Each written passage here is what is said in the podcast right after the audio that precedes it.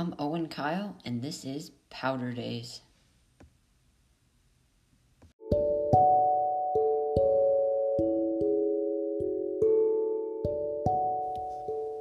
I was back at the top of the diving board. I wasn't going to go straight off of it, but there were some good looking chutes off to skiers' left. I glided through the snow like it wasn't even there, swishing the snow back and forth as I turned through the three feet of sped up, the snow started flying at my face. I could feel the frigid breeze on my face as the snow began to freeze to my cheeks.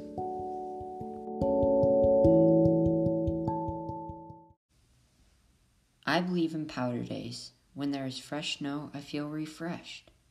It gives me some peace of mind to be skiing through three to five feet of fresh powder. It is extremely fun to ski with no boundaries. Can do whatever I want, no matter how dangerous it is. I ski with my dad whenever I'm not able to ski with my friends. This is a way that we bond and connect. He enjoys it just as much as I do, if not more. Skiing powder with my dad and my sister sometimes is fun. He teaches me all the best spots to ski and where the snow is the freshest and deepest. Powder days, when I am with my friends, are so much fun. When me and Milo were skiing on a powder day, we found a really fun jump. Milo went off of it and almost wiped out.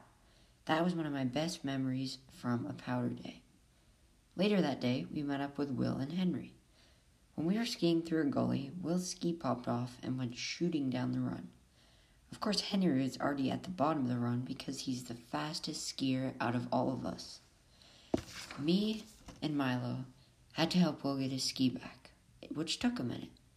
But these are the moments that remind me of what a powder day should be like.